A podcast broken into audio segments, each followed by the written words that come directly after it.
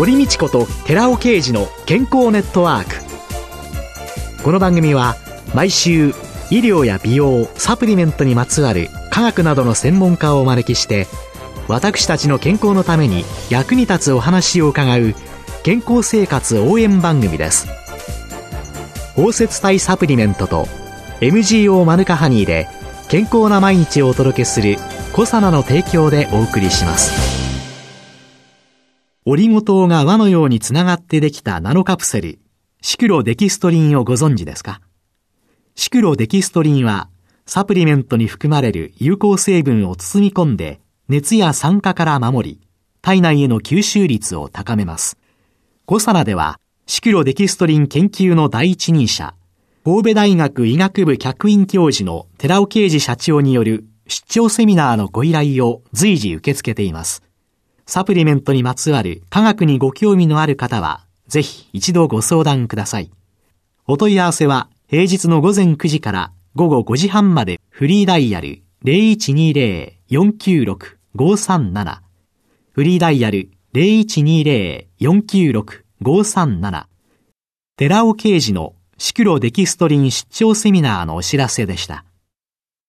明けましておめでとうございます。堀道子です。寺尾刑事です。今月は、小佐野社長で神戸大学医学部客員教授の寺尾啓二さんと共にお送りします。昨年は、小佐奈が販売する製品の研究開発を手掛けて、寺尾さんが社長を兼任されている株式会社シクロケムの新社屋が神戸ポートアイランドに完成し、7月には完成披露パーティーが開かれておりますけれども、なんかものすごく大きな節目の年だったんですかね。そうですね。シクロケムという会社を作ったのが2002年なんですけども、その2002年に4人でスタートした会社なんですけども、まあ順調に伸びまして50人、研究のできるメンバーが17人ということで、自社ビルを作らないといけないだろうということで、去年作ったんですけれども、2002年に、寺尾さんがこの今のお仕事をなされるようになったきっかけっていうのは何だったんですかえっ、とですね、私は大学院を出たのが、ちょうど28歳の時ですから、今から30年前になるんですけども、はい、その時に選んだ会社っていうのがドイツのワッカーケミー社っていう会社で、え行ったところで、今となったら親友になっているゲイハートと出会うことになりまして、で、その時に初めてシクロデキストリンというのを知りまして、で、ずっとシクロデキストリンを追いかけるような形になったっていうのが一つの理由なんですけども。シクロデキストリン。感情オリゴ糖。はい、はい。シクロデキストリンのその研究の魅力っていうのは何なんでしょう？シクロデキストリンっていうのはブドウ糖が一つ一つが手と手を結んでちょうど輪っかになって、それがバケツの形をしてるんですけども、はい、そのバケツの中にいろんなものを出し入れして、いろんなその物質の機能を高めるっていうような性質がありまして、食品分野の中では機能性成分、人の体にとって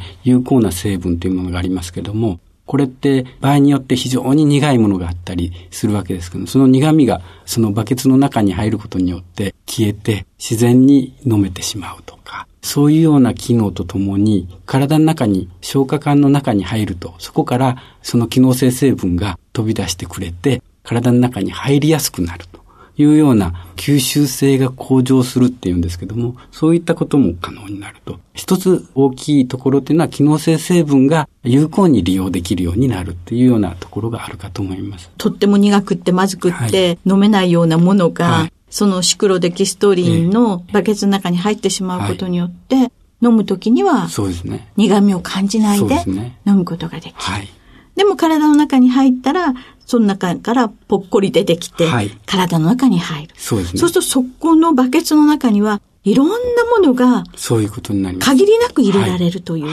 ように考えていいんですか、はい、そうです。ほとんどの場合、そういうように苦味成分であったり、不安定な物質。例えば胃酸で簡単に壊れてしまって、本当に体にはいいものだけれども、体の中に入らない、ほとんど入らないような、そういう有効成分もあるんですけども、えー、そういう胃酸とかにも守られてて、小腸まで届くと、そこから体の中に入るっていうような物質もありまして、えー、いろんな目的で使えるっていうのが魅力なんですけど、で、私が提唱してるんですけども、ヒトケミカルっていうものがありまして。人は人間の人で人間の人ですね。はい。皆さんがよく耳にするっていうのは、フィトケミカル。ファイトケミカルとか、フィトケミカル、はい、植物の中に含まれているものですごく人の体にいいものっていうのは、例えばイソフラボンであるとか、はいはい、カテキンであるとか、はい、いろんなものがありますけども、はい、こういったものも体の中に吸収させやすくするんですけども、それだけではなくて、私が提唱しているヒトケミカルって言いますのは、もともと人の体の中にあるんだけれども、20歳を過ぎた頃から徐々に減ってくるっていう成分がありまして、うんえ。ー、これがコエンザイム Q10 とか、Rα リポ酸って言ったり、L カルニチンって言ったりするんですけど、皆さん一度は聞いたことがある物質だと思うんですけど、これはフィトケミカル、ファイトケミカルとはちょっと違いまして、もともと人の体の中にあるもので、うん、これが減ってくることによって、うん、体の中でエネルギーが作られにくくなる。うん、エネルギー源をたくさん取ってるんですけども、これをちゃんとエネルギー、体の中で変えてくれるものっていうのが、ヒトケミカルでくくれると思うんですけども、そういったものをシクロデキストリンは体の中に吸収性を高めてくれて、こういうヒトケミカルの吸収性改善にもシクロデキストリンって利用できるわけなんです。健康寿命の延長のためには、はい、エネルギーを作り上げるところに、L カルニチン、アルファリポ酸、はい、コエンザイム Q10、はい、割とね、あの、サプリメントの売り場においては、そうですね。おなじみの名前で、ね、ね皆さん聞いたことおありになると思うんですけれども、こういうコエンザイム Q10 やアルファリポ酸や、あるいは L カルニチンも、感情オリゴ糖、シクロデキストリンと出会うことによって、そうです。より吸収性が高まったり。ね、例えば、アルファリポ酸って言いますのは、胃酸で簡単に分解してしまうんですね。簡単に胃酸によって壊れてしまうから、体の中には入らないんですよね。一方で、コエンザミ Q10 って使用性物質だから、体の中に入れようとしてもほとんど入らないんですけども、唯一入れようとすると、食後に取ればいいんですよね。食後に取れば、体の中に小腸液っていうのがありまして、小腸液で乳化させて、少しは体の中に入れることができる。これがコエンザミ Q10 ですね。そうすると、リポ酸とコエンザミ Q10 を組み合わせたら、ちょうど ATP 酸性には素晴らしいと思うんですけれども、この二つの物質を同時に摂取したとしたら、食前に取ったら、リポ酸は入るけど、コエンザイム Q10 は入らない。食後に取ると、リポ酸は入らないけど、コエンザイム Q10 は入る。こんなことになってしまいますですよね。こういうようなリポ酸と Q10 を組み合わせたサプリメントって世の中にたくさんあるんですよ。これ、どちらも感情リゴとシクロデキストリンを組み合わせると、食前食後に関係なく摂取することができるから、結果として非常にエネルギー酸性には有効でして、医薬品の場合というのは、はい、成分というのが、はい、体の中の血液の中にどれだけ入ってるかなんていうのを、きちんと調べられて許可されてくる。ところが、いわゆる健康食品も含めてなんですけれども、ねはい、食品というのの中には、それが入っているということさえ証明されてれば、はい、そうですね、それがどれだけ血液の中に入っていくかとか、そんなものまでは要求されない。ね。えー、サプリメントを出している企業は、そういった部分もちゃんと勉強して、リポ酸9点はどのような形で摂取すれば一番効率よく体の中に入るのかっていうことを学んだ上で製品作りをしないといけないと思うんですけど、それがやはり食品分野ではまだまだできてないと。そういう以外にも、まだまだいろんな可能性はあるんですか、はい、地球環境に対してもシクロデキストリンって利用できるんですね。例えば、水を浄化させるっていうのは微生物を活性化させるんですけども、ここにシクロデキストリンって非常に言うように効くんですね。毒性の油性物質があったら、それをマスキングして食べやすくするとか、それから油性物質っていうのは水の中で混じり合わないんですけども、水の中に混じり合わせることによって微生物がそれを死化しやすくするとか、そういうようなことで水が浄化したり、大気がきれいになったり、あるいは土壌汚染が浄化されるとか、そういうような形でシクロデキストリンって使えるんですね。ですから、人の健康だけではなくて、地球の健康を改善するっていうことをやってのける。そういった物質なんです。そのシクロデキストリンというのが空気中にあるいろいろなものを取り込んで、きれいにしてくれる、そういうことです。あるいは水の中にある油物とか、有害なものをその中に取り込んでくれる。えーいやー、ものすごく、そうですね。広がっていくということなんですね。はい、そういうシクロデキストリンの研究っていうのがゴーンとある一方で、はい、草名さんの商品の中で、はい、最近あの、ニュージーランド産のマヌカハニーのウエトっていうのが、どんどん大きくなってるんですね。私どもが始めたのが2008年なんですけども、え始めた当時、マヌカハニーというものがあります。蜂蜜の一種ですっていう話をしても、誰も知ってる人がいなかったんですけども、え。今はかなりの人がマヌカハニーって聞くだけで、あのニュージーランド産のマヌカハニーですかと言ってくれる人がすごく増えてきましたけども、こちらが私どものビジネスのウェイトでかなり占めてきています。マヌカハニーも他の蜂蜜と比べて非常に大きな可能性を秘めた素材ということで、どういうものか。これはですね、ニュージーランドではもともと薬として利用されるぐらい健康増進に対して有効な蜂蜜なんですけども、抗菌成分があるっていうことが分かってきたんですね。メチルグリオキサールっていう物質がそのマヌカハニーの中には含まれてまして、それがあることによって口腔ケアとか、それから胃の中のピロリ菌が消失したりとか、腸内環境が整ったりと、いろんな有効なことが分かってきたっていうことで広がりを見せてるんですけども。マヌカハニーとシクロデキストリンもお会いすることになるそうです。私はたまたまなんですけども、ドイツで開発されましたシクロデキストリン。そしてたまたま出会ったニュージーランドのマヌカハニー。これが日本で出会って、結果としてこれを組み合わせるとすごいことになるぞっていうことを見つけたんです。その話をしていきたいと思っているんですけども。あ1月のこの放送というのは、はい、どんどん研究の詳しい内容について教えていただくということになるんですけれども、はい、その他にも岡山の物流センターの新設というのが、はい予定されていて。そうですね。あの、こちらもマヌカハニーに絡んでんですけども、ええ、当初は人の家が2つぐらいの小さなところに、そのくらいのサイズの倉庫で十分賄えてたんですけども、マヌカハニーのビジネスがどんどん大きくなって、その倉庫だけでは足りなくなって、それではもう新しく物流センターを建てようということになりまして、新設に踏み切ったというところなんですけども。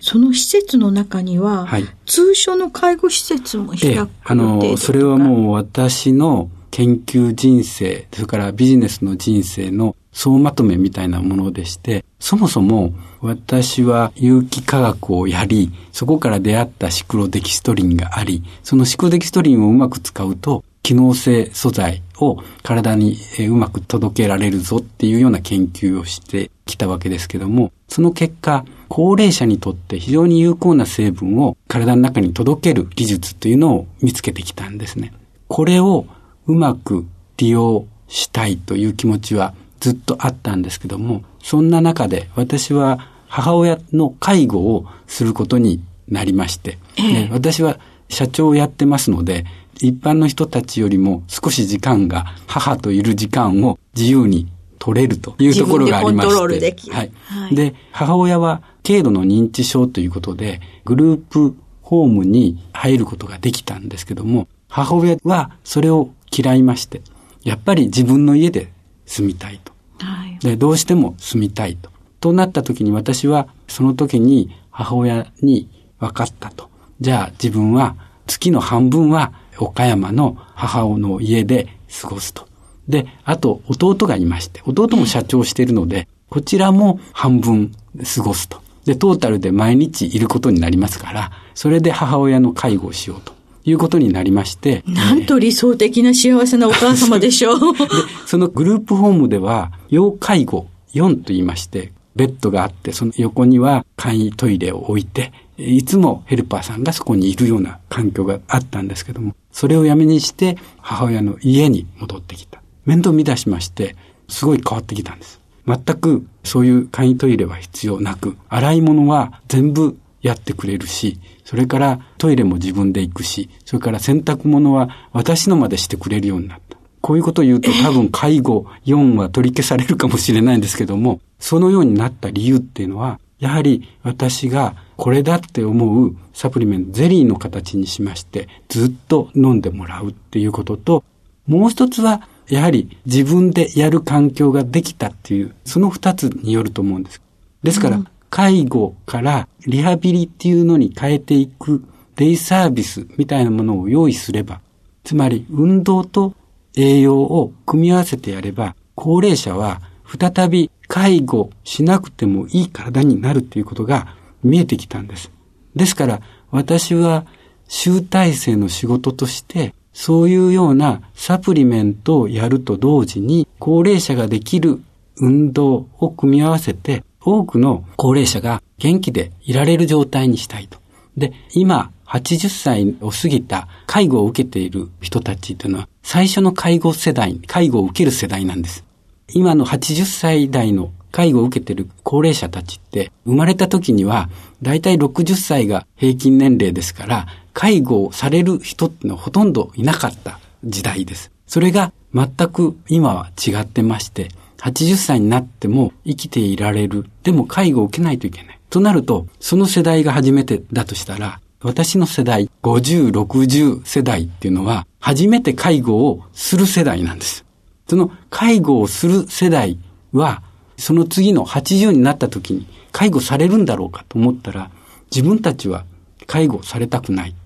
と思うんです。となると、その50、60の世代もちゃんとトレーニング、運動をして栄養をちゃんと入れて、80になっても元気で逆に介護してあげるよぐらいの感じでいないといけない。だから私はこの介護施設っていうのが必要で、岡山でこのパターン、つまり単なる介護施設ではなくて、介護と栄養を組み合わせた、そういう運動と栄養を組み合わせたような施設を作って、モデルとして岡山初で全国に広げたいっていうのが私の気持ちなんです。いや、そうすると、新しい年、2017年の目標っていうのは限りなく広がっていくんですか、ねはい、そうですね。2017年は作り上げるところが、まあ、目標で、はい、それから少しでも多くの人を幸せになってもらうために、そこで介護を受けてたのに受けなくても良くなるっていう人を一人でも増やしていきたいと思っているんですけども。そして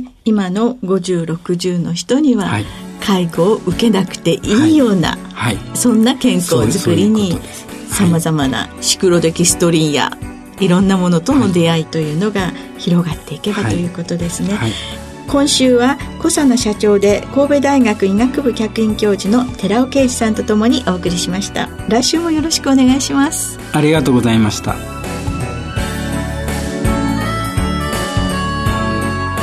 ここで小佐野から番組お聞きの皆様へプレゼントのお知らせです。マヌカハニーを環状オリゴ糖を利用することで粉末化して配合した水でもお湯でもさらっと溶けて美味しく召し上がれるコサナのマヌカとオリゴのドリンクパウダーを番組お聞きの10名様にプレゼントします。プレゼントをご希望の方は番組サイトの応募フォームからお申し込みください。コサナのマヌカとオリゴのドリンクパウダープレゼントのお知らせでした。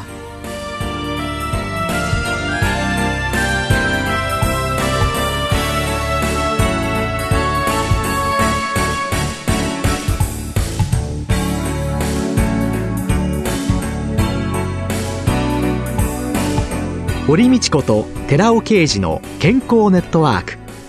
この番組は包摂体サプリメントと MGO マヌカハニーで健康な毎日をお届けする「コサナの提供」でお送りしました。